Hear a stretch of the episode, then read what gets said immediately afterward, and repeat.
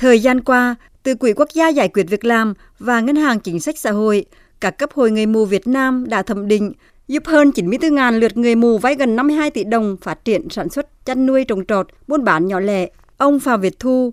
Chủ tịch Trung ương Hội Người mù Việt Nam cho biết, nhiều người mù vay vốn sử dụng đúng mục đích có hiệu quả, hồ khá, hồ giàu tăng lên, hồ nghèo giảm rõ rệt. Ngoài hỗ trợ vay vốn, Hội Người mù Việt Nam phối hợp với Ủy ban Mặt trận các cấp xây mới và sửa chữa gần 2.000 ngôi nhà tình thương, giúp người mù có cuộc sống ổn định.